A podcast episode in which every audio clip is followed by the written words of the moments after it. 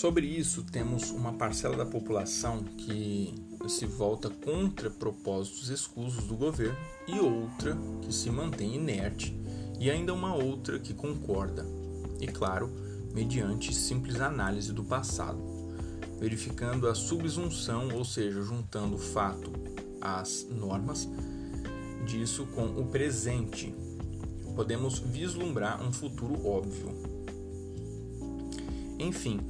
Saindo da esfera etimológica, ou seja, do estudo das palavras, vemos que, segundo pesquisas no site do Senado, a maioria não é a favor da união civil entre pessoas do mesmo sexo, o que levanta uma pergunta. Por que uma minoria de 0,007%,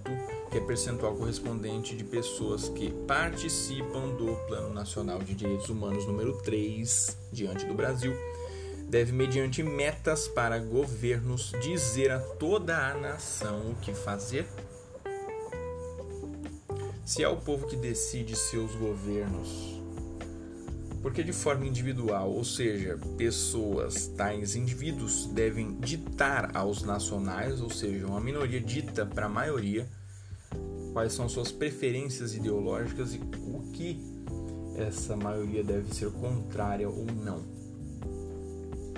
torna-se evidente o planejamento de um governo autoritário futuro.